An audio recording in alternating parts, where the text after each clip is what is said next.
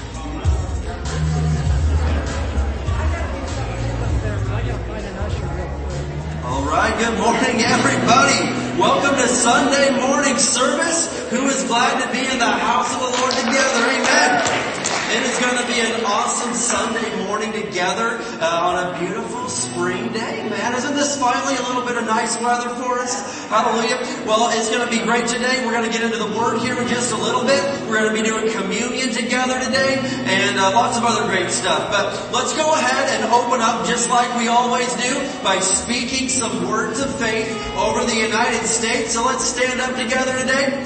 Praise God. Who believes that America is coming to Jesus? Amen. We're going to keep speaking those words of faith. Let's go ahead and say this together. Father, we come to you in Jesus' name and in unity we confess that Jesus Christ is Lord over the United States of America. We declare that righteousness, mercy, justice, and judgment from you shall prevail. We declare that America will complete her God-given mission to bring the gospel of Jesus Christ to the world. We push back the darkness of Satan from this nation and call for the light of Jesus Christ to invade the media and every home, church, and school, and every town, city, and state of this great nation, the United States of America. In Jesus' name, amen. All right, give the Lord some praise today. Amen. Well, we're going to take a few minutes here to go around and do a little meet and greet time. So go find somebody, give them a nice big hug or fist bump, handshake, whatever. Just spread some love today. Amen. Let's go.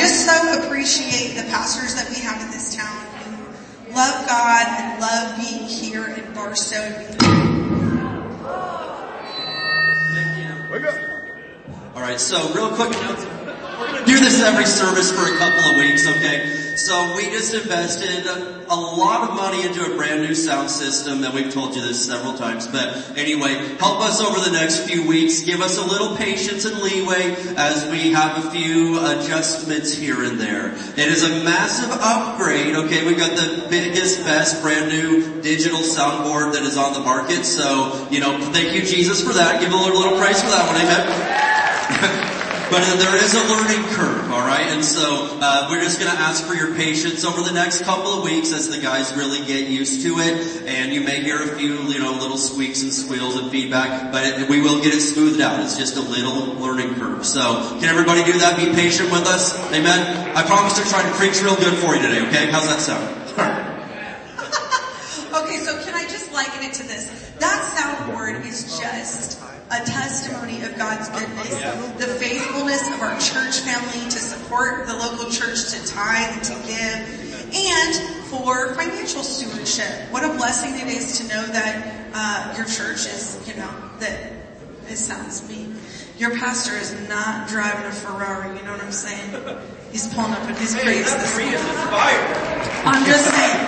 But he is investing in the house of God. So praise God for that. And thank you, Coleman's, for all the prayer and all of those of you who prayed over it. But I can liken our adjustment period to this. That you know when you became a believer and you started to try to adjust your words and sometimes things came out that shouldn't have come out. There you go. That's what we're doing with the sound okay? So just start believing for the sanctification of the sound. It'll be fine. Praise God.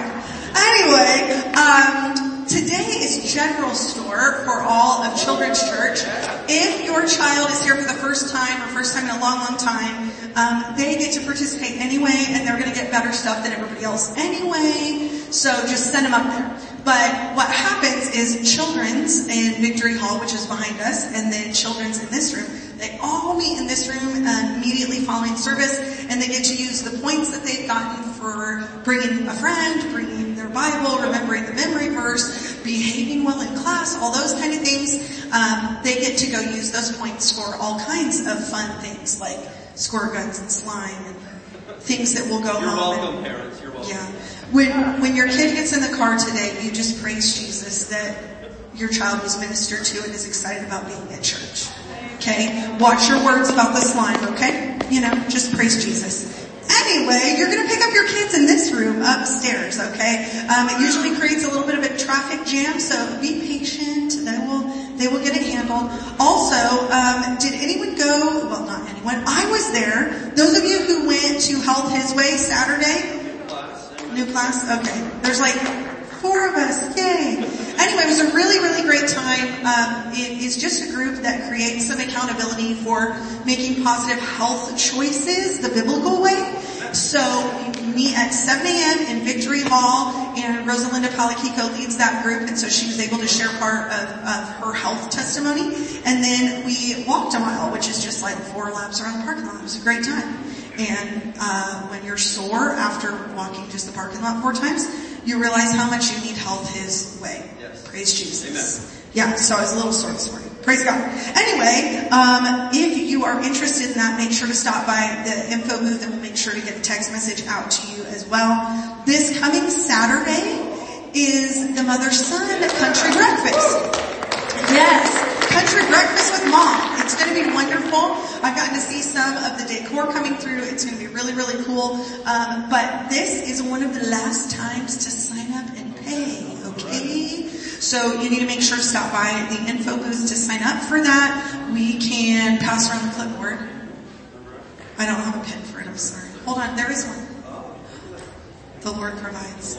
Okay, so don't forget to sign up for that today and to pay. And reminder, Mother's Day is Sunday. Yes. Okay? Make sure you're in church with your mama. It's important. It's important. And if you haven't ordered gifts, do that, okay? It's a lot of work to raise you, you know what I'm saying? Anyway, praise God. So don't forget Mother's Day this weekend, this Sunday. There's not going to be a PM service, but in the AM service there will be a gift for every mother, as well as newest mom, oldest mom, and mom with the most kids in service, which is always incredibly entertaining, so don't miss that. Um, and then the following Sunday, so not Mother's Day, but the next one, they're doing a silent auction for the Honduras missions trip, and it's going to be really cool because there is all kinds of things at the auction. Normally, you know, like a silent auction or something, it's like, you know, a signed baseball or whatever. This is like babysitting and salon time and artwork and it's going to be great, okay? And it's all believers from within our body of Christ and the babysitters are all HDWC nursery trained. Yeah. Okay? Um, so keep that in mind that your date night and your beauty time at the salon and all of that is all from believers sowing into your life. So as you sow into the mission trip and they go and change lives, you're gonna get blessed too. So silent auction on the 20th, is that what that is? It's not the 14th. This is, the missions thing is on Mother's Day weekend? Oh, oh, oh. Great. So I'm just kidding on all that. So in case you forget the gift, don't buy it for yourself, buy it for your mom, you know what I'm saying? Babysitting for mom. Hint, hint. Praise God.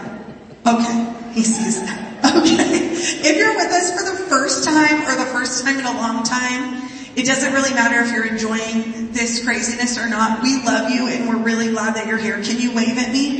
If, if it's the first time you've been with us? Okay.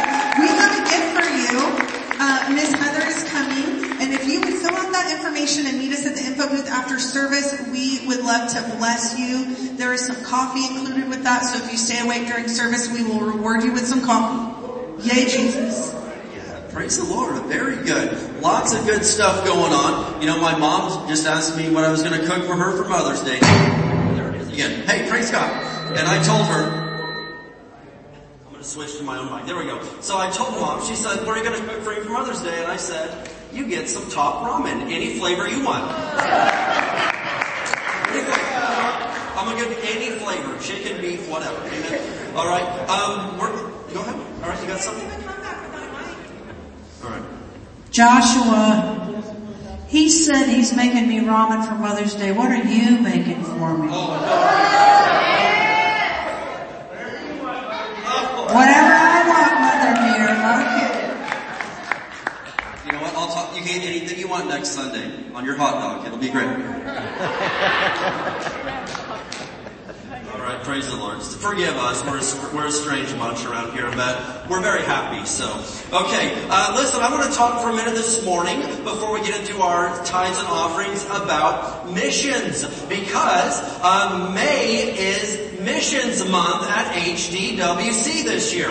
And uh, you know what we have traditionally tried to do every year is to uh, take one month out of the year to highlight our different missionaries because we support a lot of missions. And uh, what we want to do is um, ask the Lord what we can commit to them financially every single month. Because how many of you know, hey, if you're down there in Honduras or Peru or or some of these places, it's really nice to be able to know what you can count on each month uh, to, to keep your missions going and your ministry going over there.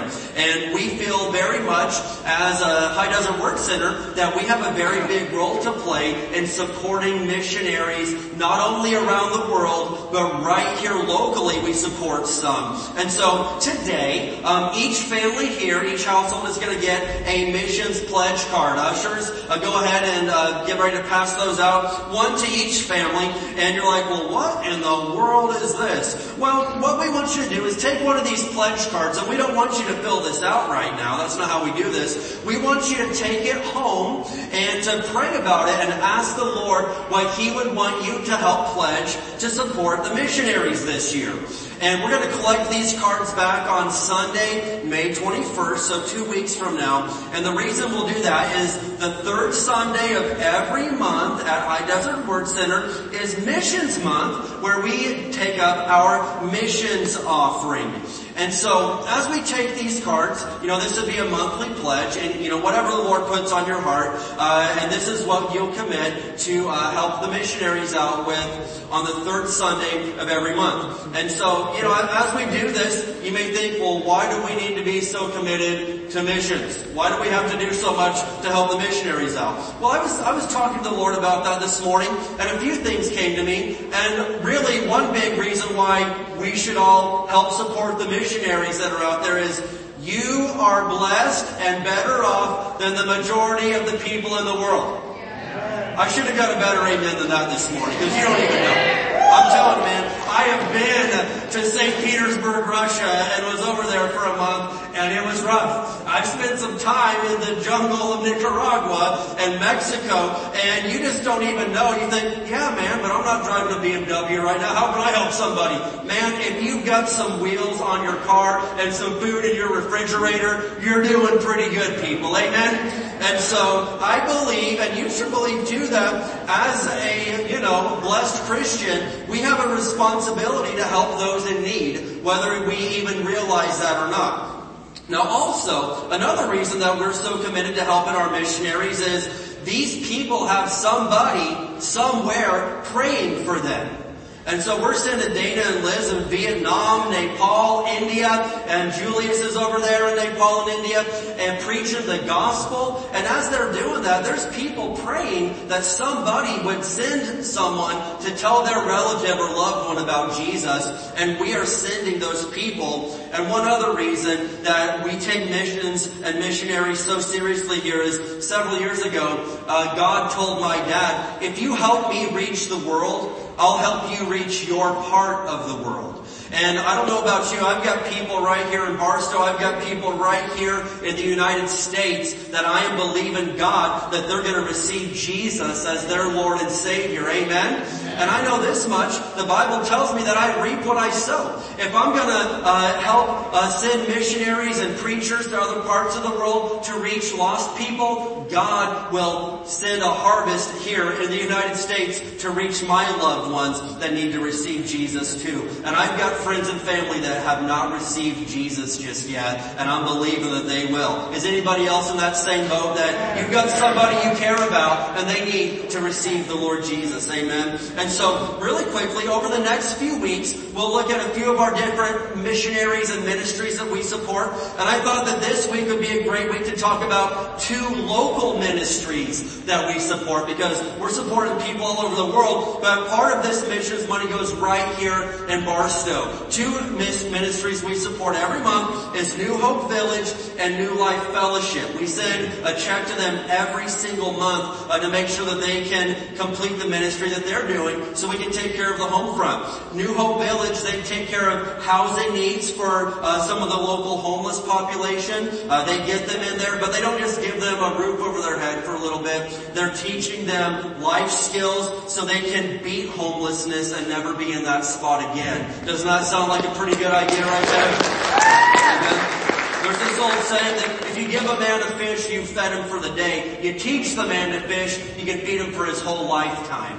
And so I love their motto. They say we're giving a hand up, not a hand out. And so we're sending money to them every single month from High Desert Word Center. And believe it or not, we send money to another church every single month, and that's New Life Fellowship. They're great friends of ours.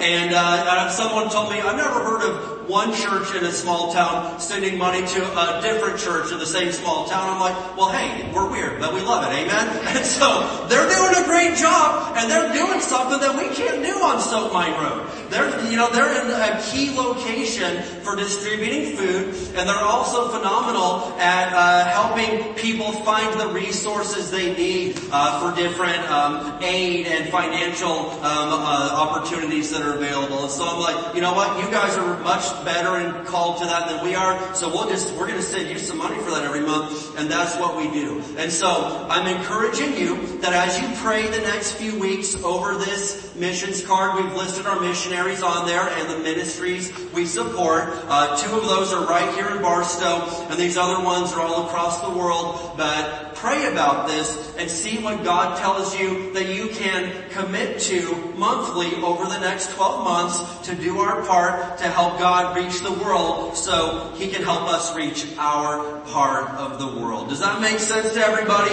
Why we take this so seriously? Amen. Let's give the Lord some praise today.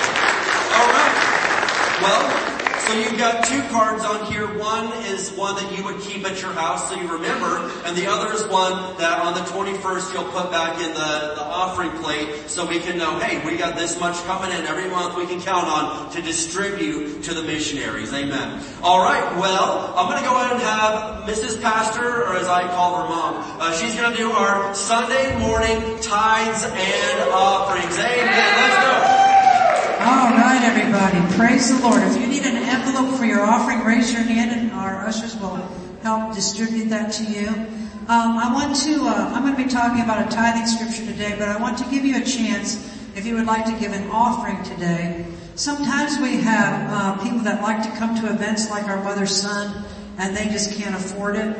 And if you would like to sponsor somebody to come to the mother's son event this, this, uh, this coming Saturday morning. Adults are eight dollars. Children, I think it's uh, eleven to whatever. I, I forget what I put on the thing. Anyway, they're six dollars, and children under five are free.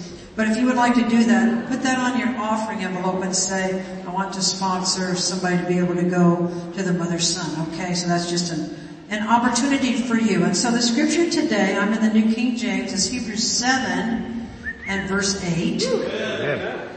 This is a, a, tithing scripture. You know, we always talk about Malachi 3 verses 8 through 12. It talks about, you know, will a man God rob and how we're, rob God and how we're supposed to be tithers into our local church. And, uh, if you were going to the, remember the Baptist church, I'd tell you the same thing over there. If you remember the Catholic church, I'd tell you the same thing over there. It's God's principle that He set up. It's His financial way that He does things. And I also love about Malachi 3 that he says that if we are tithers, that he will rebuke the devourer for our sakes. So that means that when Satan comes knocking on your door, if you're a tither, you can, you can just shout out like when Pastor Dave was three and a half years old, we've been, Pastor and I have been tithing forever and ever and ever and ever, amen. But when he, when he, um, was stricken with leukemia when he was three and a half, that's the verse that we used. Lord, we're tithers. Satan's trying to devour the life of our son and you said you would rebuke the devourer for our sake, and he did. Amen. And so, I mean, that's, you can't, you cannot outgive God ever, okay? So that's 10% of your gross income. And so I want to read this New Testament scripture to you that goes along with that. So Hebrews 7 and verse 8 says there, or here, I, I need new contacts. Here on earth, mortal men receive tithes. In other words, the pastors of the local church receive your tithes and your offerings when you're bringing them in. But it says, but there, in heaven, Jesus receives them. So he knows about our giving or our non-giving. He knows how serious we are about, you know, do you trust God with your finances or not?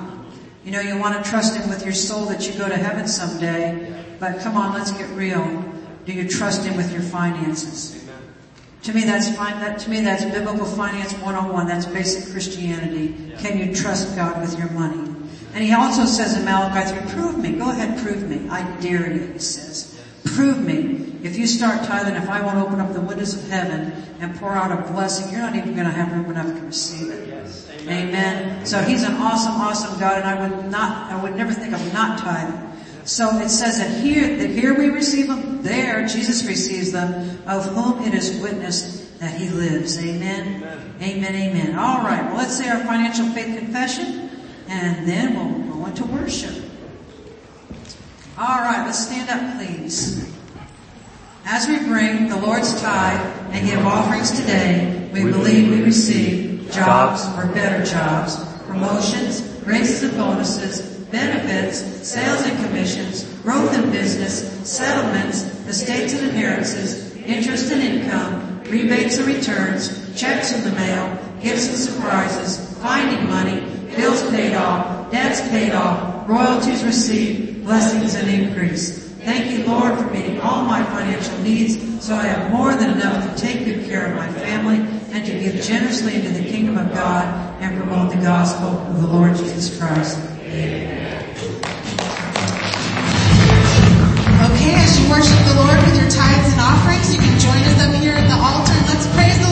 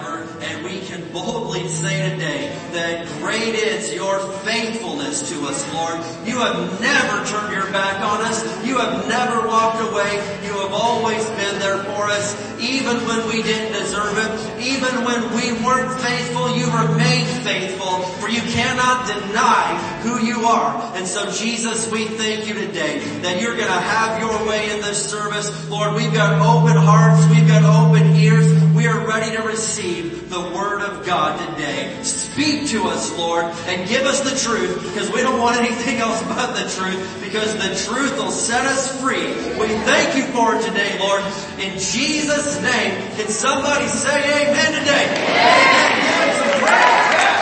Hallelujah. Amen. You may be seated or you can make your way to the area you're supposed to be seated in and stand there if you'd like. I don't care. Amen. All right. Well, hey, we're going to get into the Word of God today and I am flat out excited to be getting into God's holy Word this morning. Who loves to just open up your Bible and let the Lord speak to you? Amen. Uh, yeah, you ought to love it. It's great, man. It's the best thing in the world. Well, listen, we've started a series a couple weeks ago called Grown Ups. And what we're talking about is spiritually maturing and growing up. And actually, I was talking to my wife this morning, and as I was just reflecting on some of what we're talking about, I'm like, this is mainly to be applied spiritually, but really a lot of the stuff we're saying is just flat out good, honest advice and growing up material, even in the natural realm of things. Some of the things we're talking about apply to the spiritual aspect of your life, but also to the uh, natural aspect of your life. And I'm really enjoying this. Um, the theme of our entire year this year is out of Colossians 2 7, where it says to let your roots grow down into Him and uh, let your life be built upon the truth you were taught. You will overflow with thankfulness. And so we're talking about being rooted and grounded in the Word of God this year, and we are just looking to grow up. Who's ready to grow up? Yeah, amen. We should be ready to grow up. Uh, you know, there's things that were cute when you were a little kid, and then you do it when you're 37, and you find out, man, that's not cute anymore. Nobody likes that. It's not what it used to be. And so, you should not be at the same level you were five years ago, or four years ago, or even last year. We are called to move from faith to faith, as the scripture says, from glory to glory, and we are called to grow. There it is again. Yeah, let's go. so, amen. It's going to be great. But, you know, I'm really excited to be getting into this. Um, know, let's just get real. Hey, uh, it's one of those days where it seems like lots of different things just didn't seem to be going right. The live stream didn't kick on, the sound didn't go, and I'm like, oh Lord Jesus, this is going to be a good day to preach the Word of God. And so that's exactly what we're doing. So who's ready to get in to God's Word today? Amen? Alright, let's do it. So, uh, we're going to be talking about today grown-ups part three, they weigh the risk versus the reward. They weigh the risk versus the reward. Now, one important skill that successful adults have learned is how to weigh the risk versus the reward. Now, hear me out on this. Immature people and little kids don't have this skill. I'm gonna say it again so they hear it in the back. Listen to me. Immature people and little kids don't have this skill. They just do whatever seems like a good idea at the time without weighing the potential consequences. That's why a little kid, you know, they'll jump over some, you know, uh, mud puddle or they'll jump through something or just do crazy things and you're like, well, what were they thinking? They weren't thinking. All they could see is, man, this would be really fun if I could ramp my bike over this building right here. And they run into the brick wall. Shout out to the guys that do that still. Amen. All right. Praise God. Amen. So, listen. we love you, Timmy. You're the best. no, but seriously, sometimes, you know, you see it and you're like, what were they even thinking? Well, all they saw was the immediate gratification about it would be super cool if I could ramp this thing 300 feet in the air, but they didn't weigh, what if my bike doesn't make it that high and it only makes it three inches and then I tumble and I look stupid in front of the girl I was trying to impress?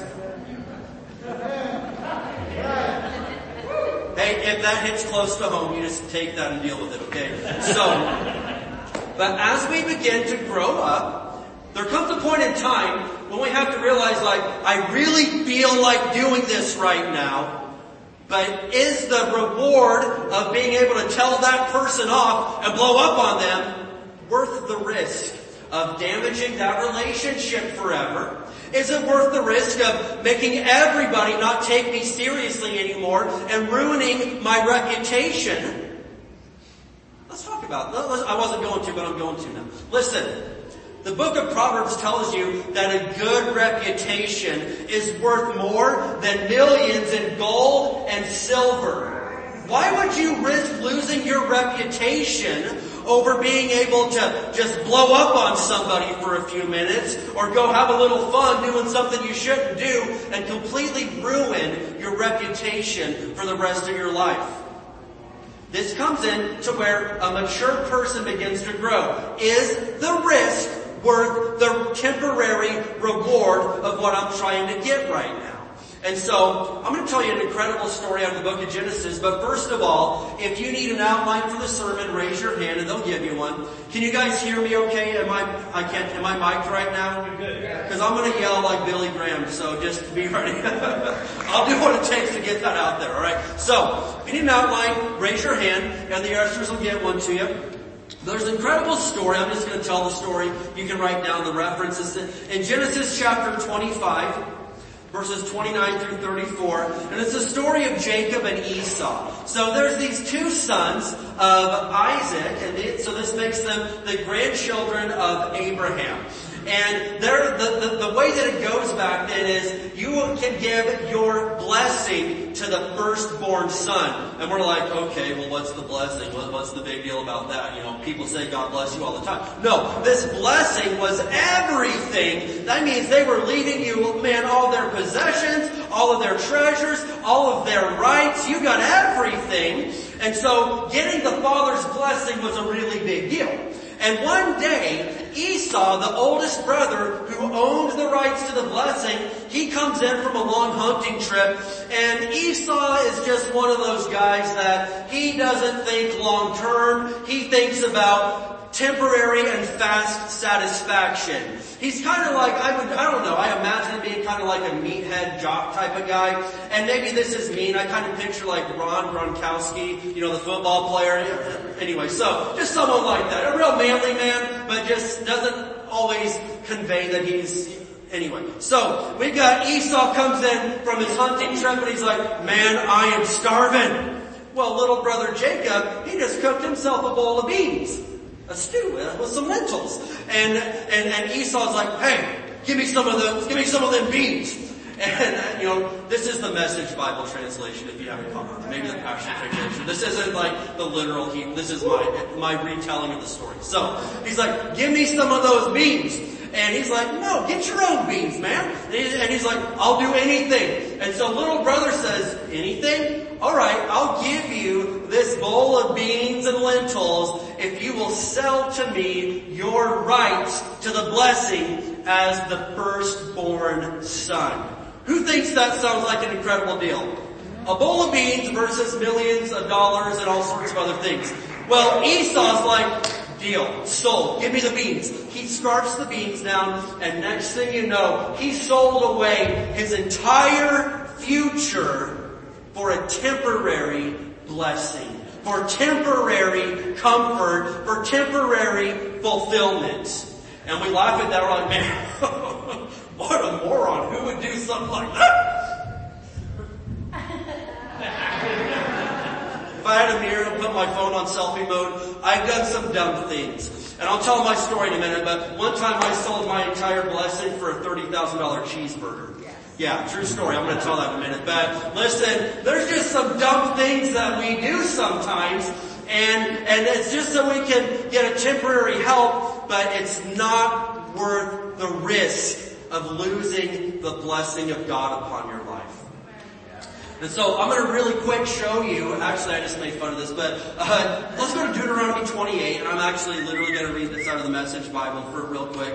Um, the Message Bible is good. It's not a literal word for word translation. It's called a paraphrase. So anyway, sometimes, you know, it's got some pretty, uh, pretty modern uh, uh, rendering of the stories. But Deuteronomy 28 is a very interesting chapter because it lists the blessings of obeying God under the law of Moses.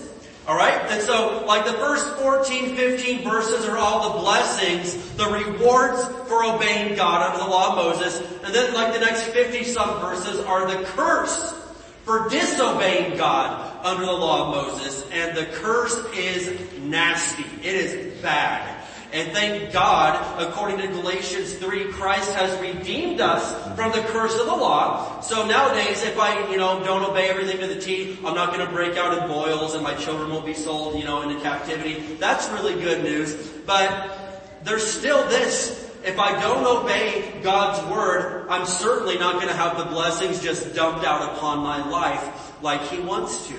And so we're going to read these 14 verses. I'll read pretty quick because usually I don't read this large of a section of verses all at once in a sermon, but I want to read these, and these are some of the blessings for obeying God under the law of Moses, and we've always got a smart aleck or two that'll say, hey, that was the law of Moses, we don't live under the law.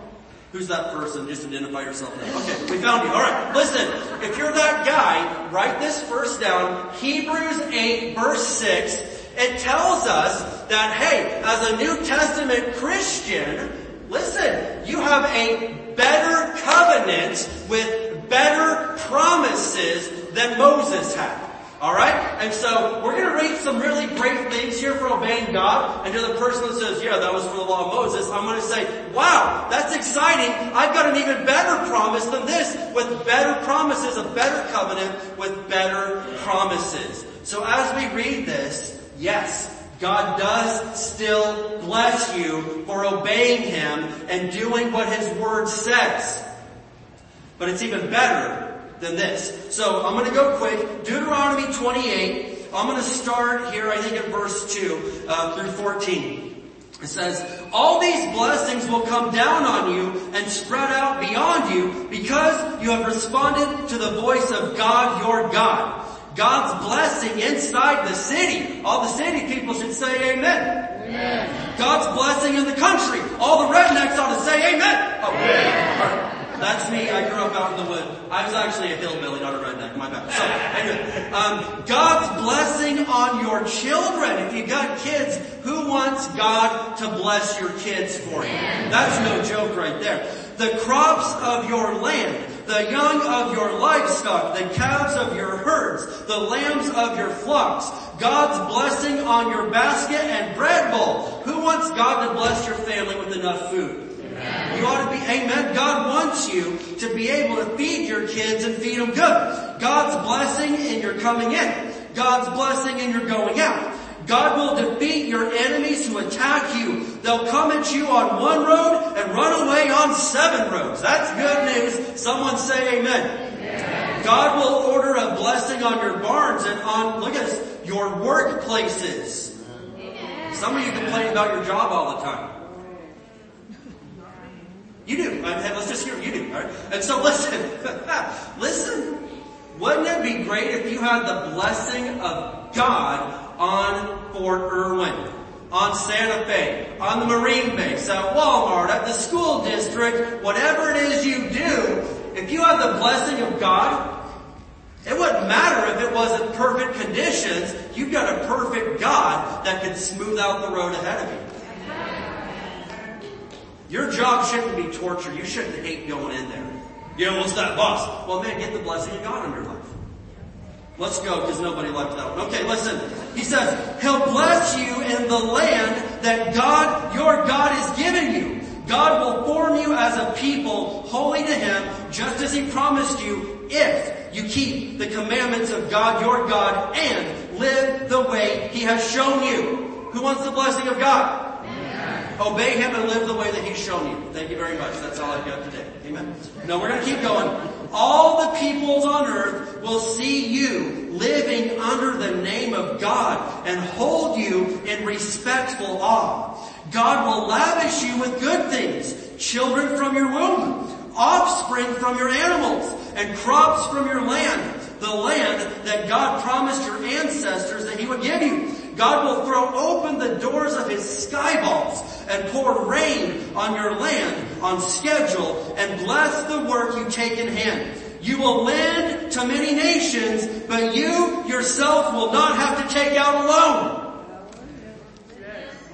I like that. I don't want to owe a penny to anybody in this world. The New Testament says to owe no man anything but to love him. Why should I, as a child of God, have to go beg into this world for a few pennies so I have to pay them back a bunch of dollars on my pennies? Part of the blessing is I'll, I'll help them out, but I don't have to go beg into them. God will make you the head, not the tail. You'll always be the top dog, never the bottom dog. Hey, yeah, alright.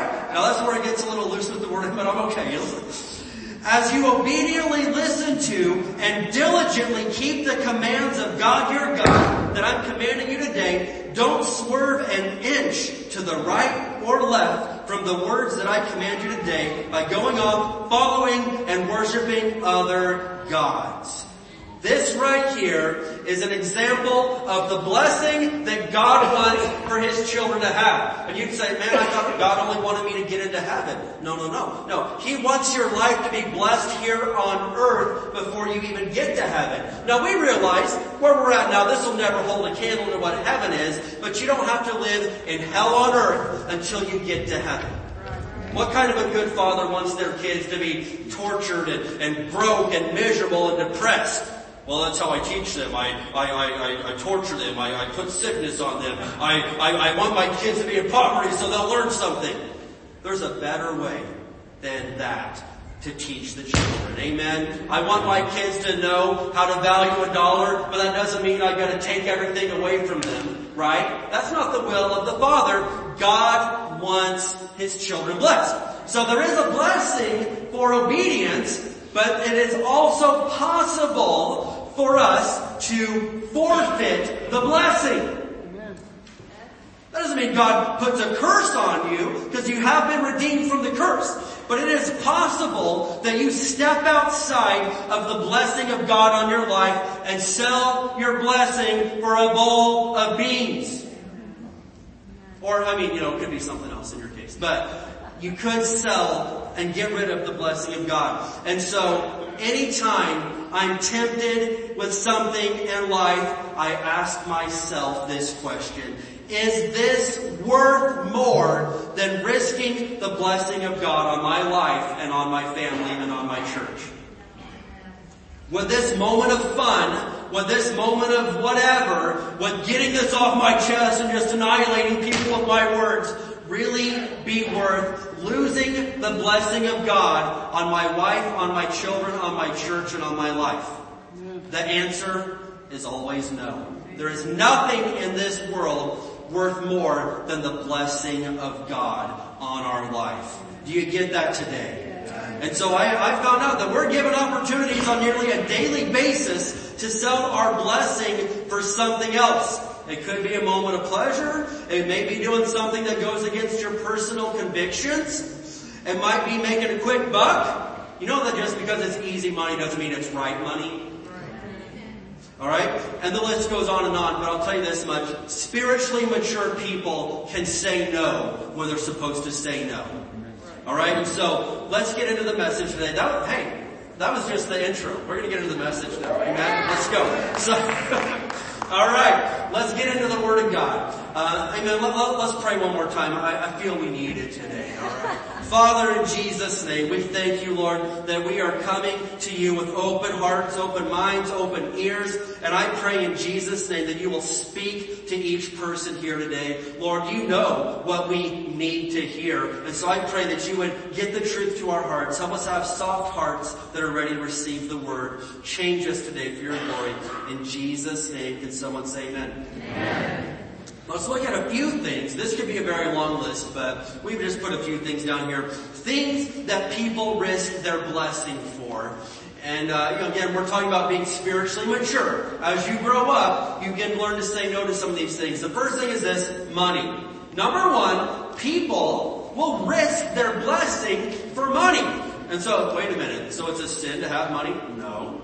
It's not a sin to have money. God would like for you to be blessed. Amen. In fact, 3 John verse 2 says, Beloved, I wish above all things that you would prosper and be in health even as your soul prospers. And so, the Lord's not against you having money, but He is against money having you. Amen.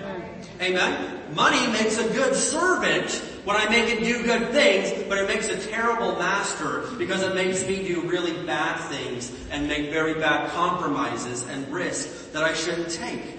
And so maybe someone's saying, well, how would I sell the blessing for money? Well, listen to me. When you do something for money that goes against what the Bible says or against your own personal convictions, you're selling your blessing for money. All right, now I'm going to tell you about the $30,000 cheeseburger. Now, a lot of you have heard about the $30,000 cheeseburger. Amen. It's one of my most shameful moments in life. I'm embarrassed and I'm ashamed, and that's why I'm just putting myself on blast. So, one day in 2000, I think it was 15, I'm pretty sure it was 15, I went to a local eating establishment, which I will go ahead and name. The name is Carl's Jr. And you're like, they have a $30,000 cheeseburger? When you're a doofus, they have one of those. Yeah, like I was. And so, uh, I, I, go and I'm in a hurry, going through the drive-through, and, uh, you know, I pay real quick and I take off, and I realize that they gave me $5 back in change instead of a $1 bill. They were supposed to give me a 1, they gave me a 5, and an extra cheeseburger that I will never forget for the rest of my life. And so, you know, I, I, didn't notice till later. I get home and, you know, tossing the food to the kids because I think we had some place to be. And then I realized like, oh wait, they gave me a five and an extra cheeseburger. Sweet. Then I was like, wait, no, no, no, that's not right. Um, I, I gotta get back there. I'll pay them for this cheeseburger and I'll give them the change. I'll get to it. Well, I, I, I didn't have time that night. And then the next day, I'm thinking, okay, I'll get there and do it today. Well, I forgot about it again. Then as time went on, I would very consistently be reminded of this from the Holy Spirit. Get in there and make things right. And you're probably thinking, a cheeseburger? Listen, it's still wrong and it is still stealing. Unless you go in there and say, hey, you guys gave this to me, and then they say, no, just keep it, then it's okay. But as Christians, we don't steal nothing. Amen. Nothing. Amen. It'll cost you more than the price, the fair market value of that cheeseburger and it, it wasn't even that good. So, here we go. so, all the time, and here's the worst part, I live by Carl's Jr. I drove past it five times a day. And so every, I'd be going by, oh, oh, get in there, give them that. And, and after a while though, after a while, I eventually forgot all about it and kept moving on. Because the more you ignore the Holy Spirit and your convictions, you get calloused and you no longer feel it anymore and it no longer bothers you anymore.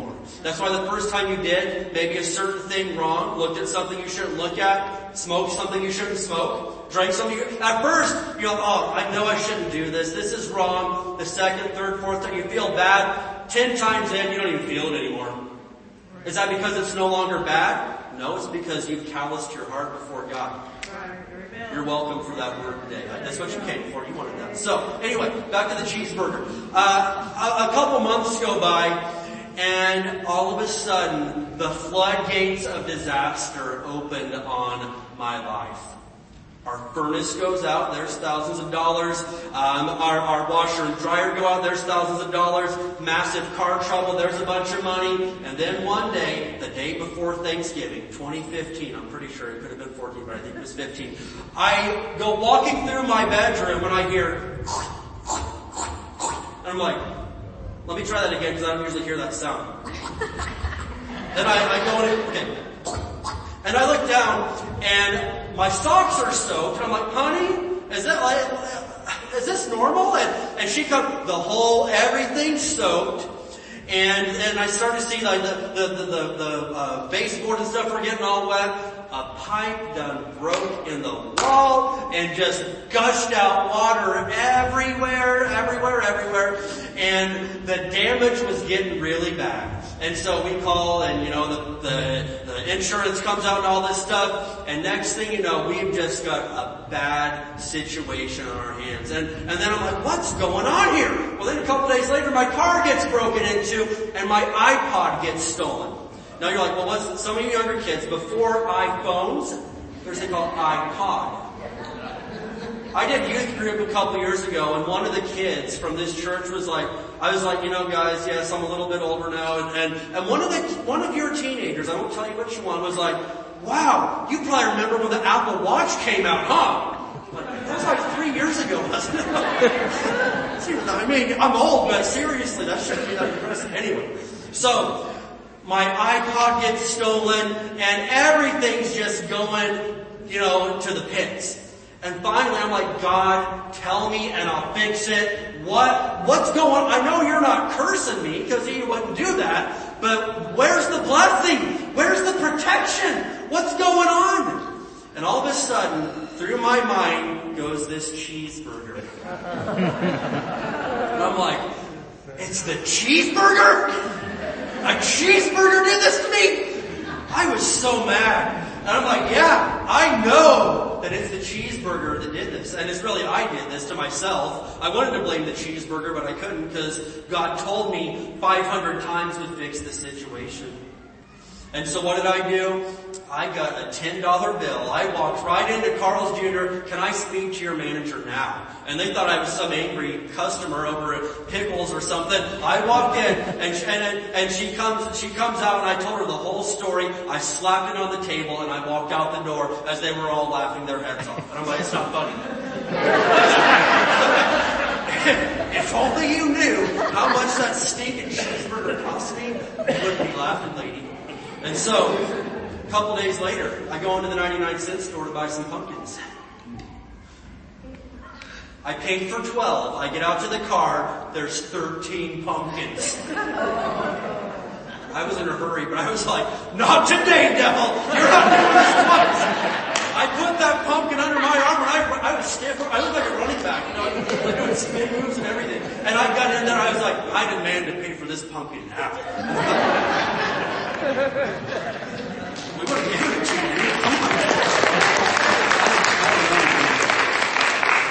anyway, we laugh at Esau for selling his blessing for a bowl of beans while I sold mine for a cheeseburger and a five dollar bill. But here's the good news. The Lord is rich in love and slow to anger and He forgave me. I made things right. I didn't defend my stupidity. I publicly put myself on blast at least five times now over this. And listen, I got the blessing of God open again upon my life. All right, I'm going a little bit. Uh, I'm going to put this verse on this. You can turn there. James 4:17. Let's go. James 4:17. Because you're like, I, I, don't get it. That's not that big of a deal. Well, listen. The, the, the closer you get to God, the more you grow up, the more you're accountable for it. I mean, maybe if you just got saved last week, God would probably let something like that slide. But listen, you want to call yourself a big boy, a big girl, a grown up spiritually? It's great because the Lord can trust you with more. But you're also held accountable for more things than you used to be held accountable for. That's why all these kids and teenagers all the time, man, I can't wait till I grow up. I got freedom. Freedom's great, but it also stinks. Yep. It was awesome when someone could just tell me no and make my decisions for me. Yeah, that was so cool. I didn't like it at the time, but you know, they were responsible for the consequences at that point. Now, I've got to make decisions every day, and so do you, that are not only affect my life, but others' lives and hundreds of people's lives, and you're, you know, the same way in your spot. And so, yeah, the freedom's great, but there's a big weight that comes with freedom. James 4.17, it says, remember, it is sin to know what you ought to do, and then not do it. So, well, the Bible doesn't say it's a sin to take that cheeseburger. Well, listen, if you know what you should do and you don't do it, it's a sin. It is a sin to know what you ought to do and then not do it.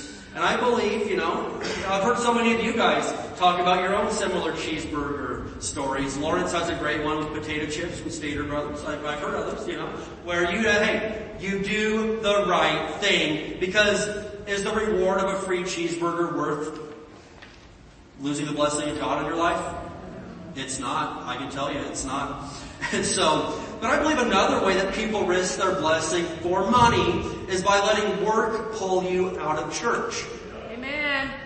This is 2023, not 1923. Why don't you say something like that? Wait, God's morals change because we're in new times?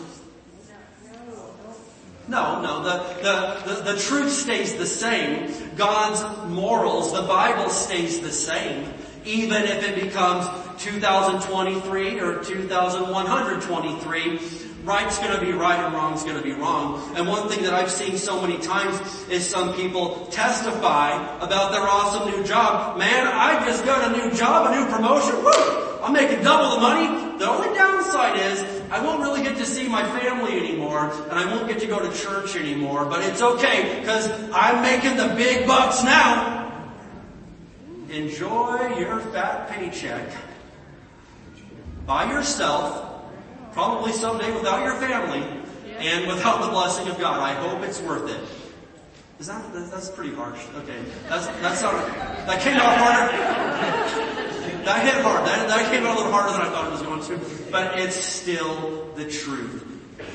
I'd rather have my wife and kids than, than a bunch of money, to be honest. I'd rather have my church and the blessing of God and the peace of God than any amount of money in this world. Matthew 6, 24, it's on your outline. I'm going to put it on the screen too. I'm going to move a little bit quick because that cheeseburger story took a few seconds there. But Matthew 6, 24, it says, no man can serve two masters. For you will hate one and love the other. You will be devoted to one and despise the other. Here it is. You cannot serve God and be enslaved to money. You can't. You, I mean, go ahead and try. But if you're trying to serve two masters, you're going to end up hating one because it's going to keep you away from the other one. Amen. Money, if that's going to be your master, it'll keep you away from doing the things of God eventually. Or if God's going to be your master, uh, there's going to be times that you walk away from different money situations. And if you love money so much, you're like, oh man, uh, you're going to start to become a little bit bitter towards God for holding you back for money. But the truth is, is when you give up some money for God, He'll always make up for it in the end with something else. It's the truth. He'll always make up for it somewhere else. And, you know, he even went on to say anybody that's given up houses or, or, or possessions or even said mothers, brothers and sisters for my sake, oh, they'll get twice that back in the kingdom of God. And so I'm telling you today that when we make some sacrifices for some of these things, the reward is worth it. God will pay you back when you give up something for Him. I'm going to tell you that this morning. Amen? And in fact, another verse, just write it down. I'm just, you know, going fast. But Proverbs 10, 22 says, the blessing of the Lord makes a person rich and he adds no sorrow with it. So hey, you get the blessing of God in your life, yeah, you very well could become rich, but you don't have to have the sorrow that goes with it. That's a pretty good deal this morning, isn't it? You guys are getting quiet. I'm going to talk about, you're probably going to really get quiet on this next one because nobody wants to hear this. Things people risk their blessing for. Number two is sin. Number two is sin. We don't talk about sin anymore. It's the, no, no, no, no. We, we, we don't talk about it all the time, but we still do talk about it sometimes.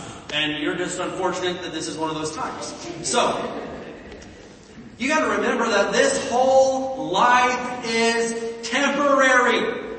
Somebody say temporary. temporary. God wants us to enjoy it, but I'm telling you, at the very best, you're here on this earth for maybe like a hundred years at the best. Maybe a little bit more than that, probably a little bit less than that.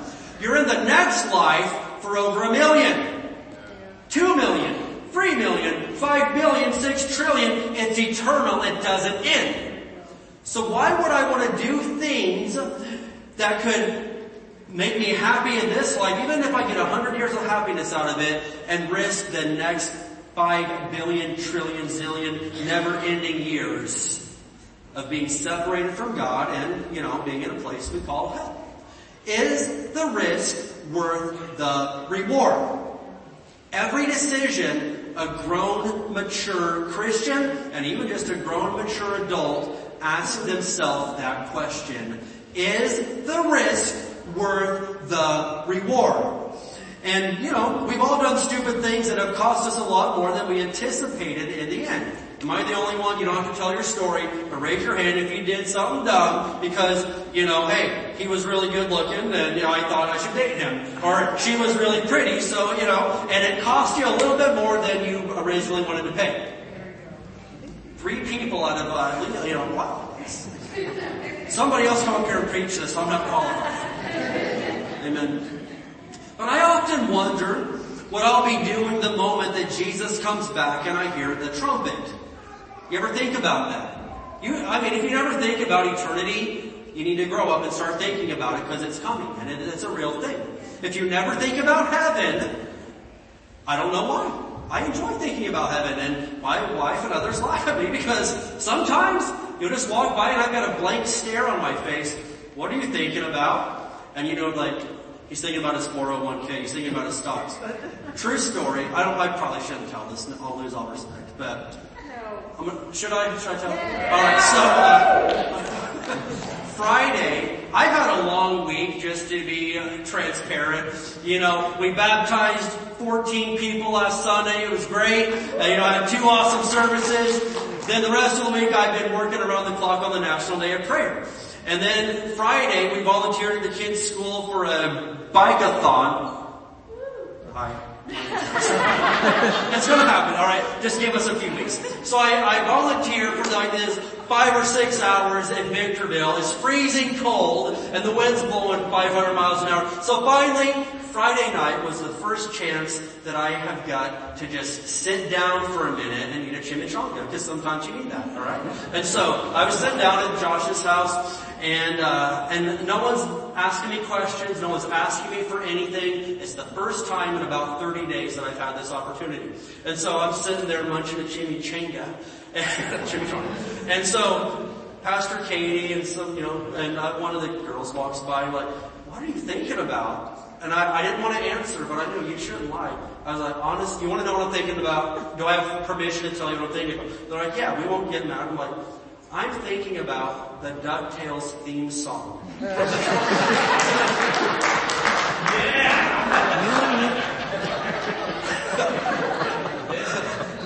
That's serious.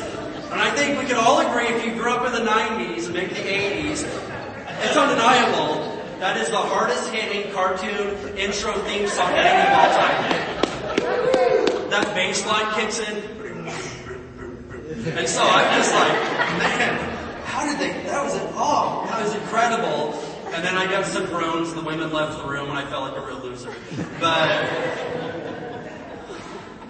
so, uh, shouldn't, that, what, what does that have to do with name? So, sometimes though, if I just got a blank stare on my face, and you're like, what's he thinking about? It could be a cartoon theme song, or it could be, I'm just thinking about heaven, man. Because heaven is a real place, and we really are going there if we have received Jesus as our Lord and Savior. And if we haven't, then we've got another destination. And so, sometimes though, I gotta stop and think, listen, what am I going to be doing when Jesus returns and I hear that trumpet? Do I want to, is this a spot that I want to be in? If he comes back and I'm looking at something on my phone I shouldn't be looking at. There you go. That's embarrassing. I'm again, smoking something I shouldn't be smoking, drinking something I shouldn't be drinking, hanging out with someone I shouldn't be hanging out. I hear the trumpet, I look up and Jesus Christ is standing in the clouds. What in the world am I gonna say? Oh my, give me like five minutes and I'll fix it. No, no, hey, when he comes back, he's back and it's over with. You don't get to change that time frame. Not even the Son of Man himself gets to choose the time that he. So all I'm saying is, is the risk worth the reward of temporary happiness? And there's a guy in the Bible, Judges 16, let's flip over there, Judges 16. Are you with me today?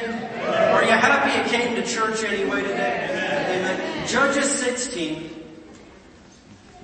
And we're going to look here at verses 19 through 21. Judges 16, We'll look at verses 19 through 21. So we got this guy named Samson. You ever heard of him? So Samson is a guy that his mother prayed for a son for a long time and, and uh, an angel of the Lord appeared and said that, hey, you are going to have a son. But here's the thing, you have to dedicate this boy to the Lord. And, and so he gave her a list of things that this son of hers was never to participate in and some rules. Uh, he, he couldn't drink wine. He couldn't eat raisins. You know, hey, it's God's business. And he also could never cut his hair. Ever. And these were uh, some of the things that the Lord put out there, and it's called a Nazarite vow. And so she made this vow and, and dedicated this boy to the Lord. So Samson in return was given incredible superhuman strength. He killed lions with his bare hands. He killed 1,000 Philistine soldiers with the jawbone of a donkey.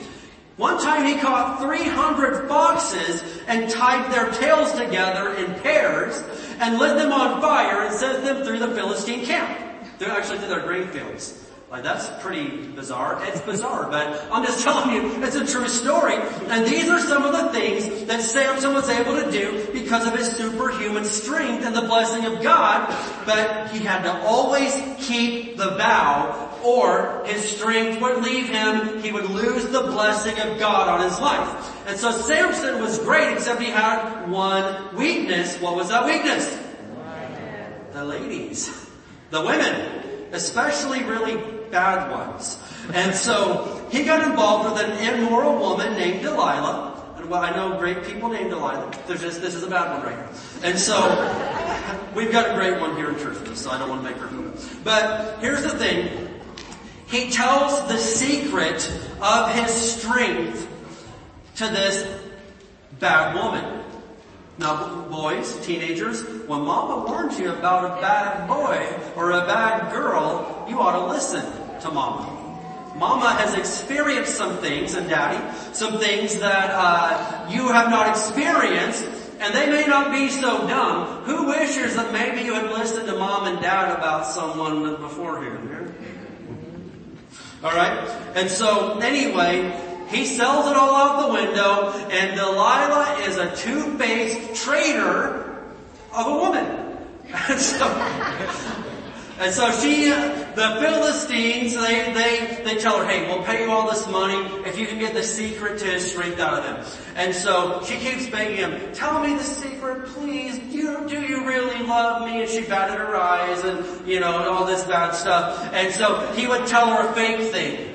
And then the Philistines would come in and it would be a lie. Well, finally, Samson tells her the truth. If my hair were to be cut, it's a vow my mom made to God when I was a kid, uh, I would lose everything. He actually tells her the truth. And so here's what happens. Judges 16 verse 19, Delilah, this bad woman, lulled Samson to sleep with his head in her lap, and then she called in a man to shave off the seven locks of his hair. In this way, she began to bring him down. Began to bring him down. And his strength left him. Then she cried out, Samson! The Philistines have come to capture you. When he woke up, he thought, I'll do as before and shake myself free. Uh-oh. But he didn't realize the Lord had left him. He sold his blessing for a girl. So the Philistines captured him and gouged out his eyes. They took him to Gaza where he was bound with bronze chains and forced to grind grain in the prison. This is one of the saddest stories in the Bible. This was an anointed and powerful and respected man of God, but he couldn't control his lust. And he sold out the blessing of God. He turned his back on God for a girl. And now, not only did he lose his strength, the enemy has captured him. They gouged out his eyeballs and he's grinding grain. They tied him up like you would a mule and made him walk in circles with chains, grinding grain in the prison like an animal. What a disgusting and sad story. Now, we'll pick up the rest of the story um, because one day all the Philistines, they're idol worshippers, they're drunkards, they're bad people. One day they were having a festival at the temple of their god Dagon. That's who they worship.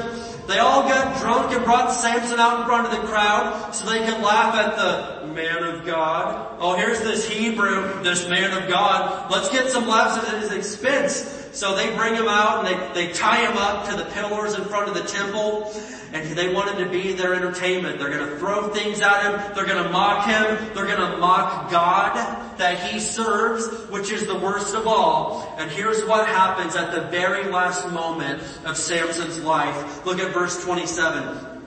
Now the temple was completely filled with people. All the Philistine rulers were there, and there were about 3,000 men and women on the roof who were watching as Samson amused them. He was just their entertainment. Then Samson prayed to the Lord, Sovereign Lord, remember me again. Oh God, please strengthen me just one more time. With one blow, let me pay back the Philistines for the loss of my two eyes.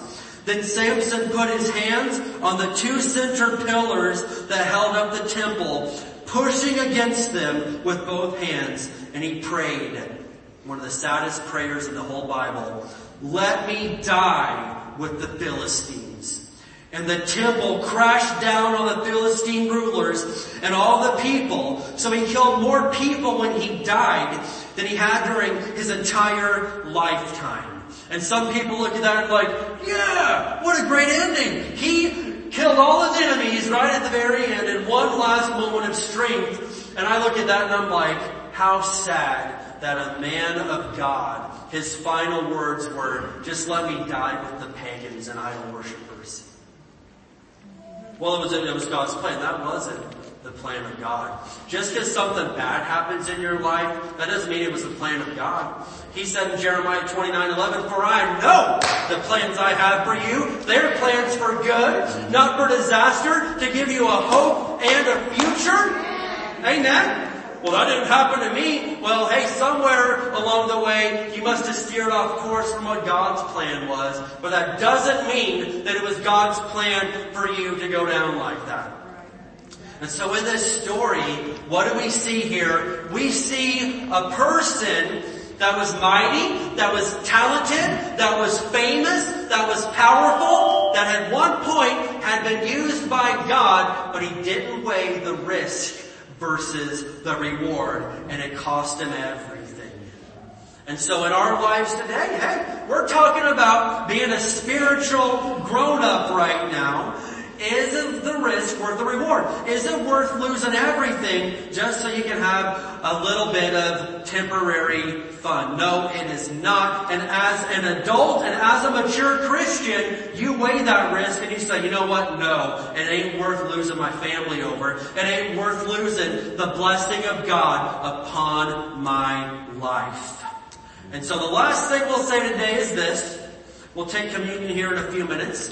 But the last thing we'll say is this. Number three, things that people risk their blessing for is temporary comfort. Temporary comfort.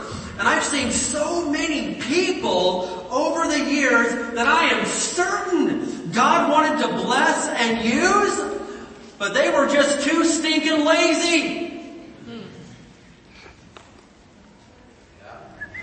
Thank you for your holy silence. Listen, there's people who may even be hard workers at their place of employment or their job, but when it comes to spiritual things, they're lazy.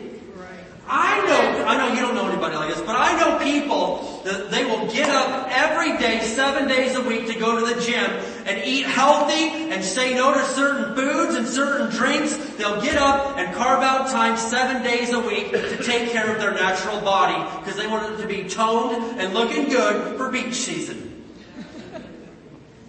But they won't give God one hour or two hours a week to take care of their spiritual self. Amen. What do we call that? We call that shallow. We call that vanity. We call that immaturity. And again, I just flat out gross.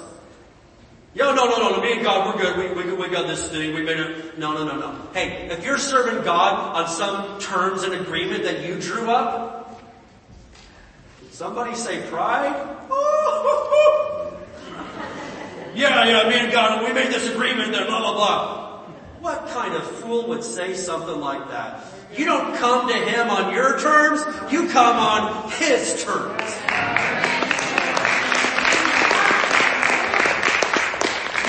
Listen, I've heard it said, I've heard it said, it is the truth. Don't say you'd go to jail for your faith if you won't even go to church for your faith. There you go.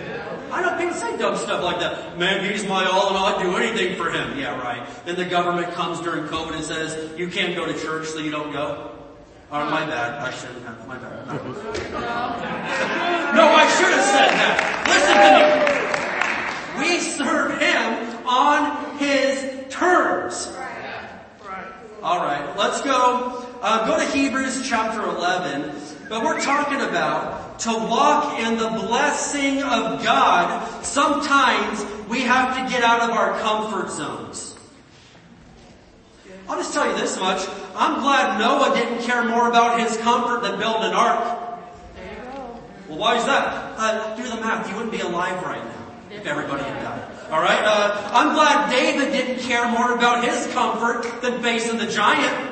I'm glad that Daniel didn't care more about his comfort than praying to his God three times a day. And I'm glad that Jesus Christ didn't care more about his comfort than dying on the cross.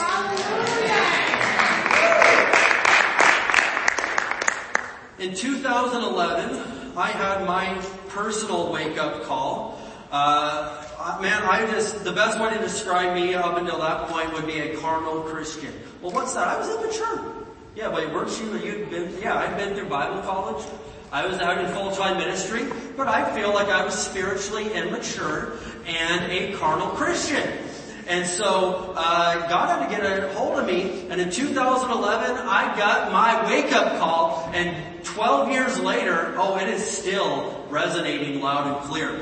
And, uh, you know, I, I began getting up at 4 a.m. or so every morning back then, and making time for God. And before then, God would get, you know, and if I had extra time available, like, you know what, yeah, I've got an extra five minutes, yeah, let's get that Bible out, let's do this. That's not, that, no, that, don't expect that to be the depth of your spirituality and be some giant killing David, some ark building Noah. It doesn't work that way. Listen, you're gonna have to take this thing a little bit more seriously if you're gonna grow in the Lord. And you're kind of looking at me right now like you don't agree with that, but I'm just telling you from experience, it's the truth. If you will make time to discipline your body so it can look great, but on the inside, you look real gnarly and nasty. Hebrews 11. We're going to look at verses 24 through 27. And uh, this is known as the faith chapter or the, the hall of fame for faith. And what we're talking about in these couple of verses is Moses. Now you realize that Moses grew up a pretty posh lifestyle. He grew up in the king's house, in the castle, in the palace. I mean, he, he was adopted into the royal family and he had basically anything he wanted. But he gave it all up to follow God. God's asking me to give up my Xbox for a week. I don't think I can do it. wow. Hebrews 11 verse 24, it was by faith that Moses, when he grew up, it was by faith, he refused to be called the son of Pharaoh's daughter.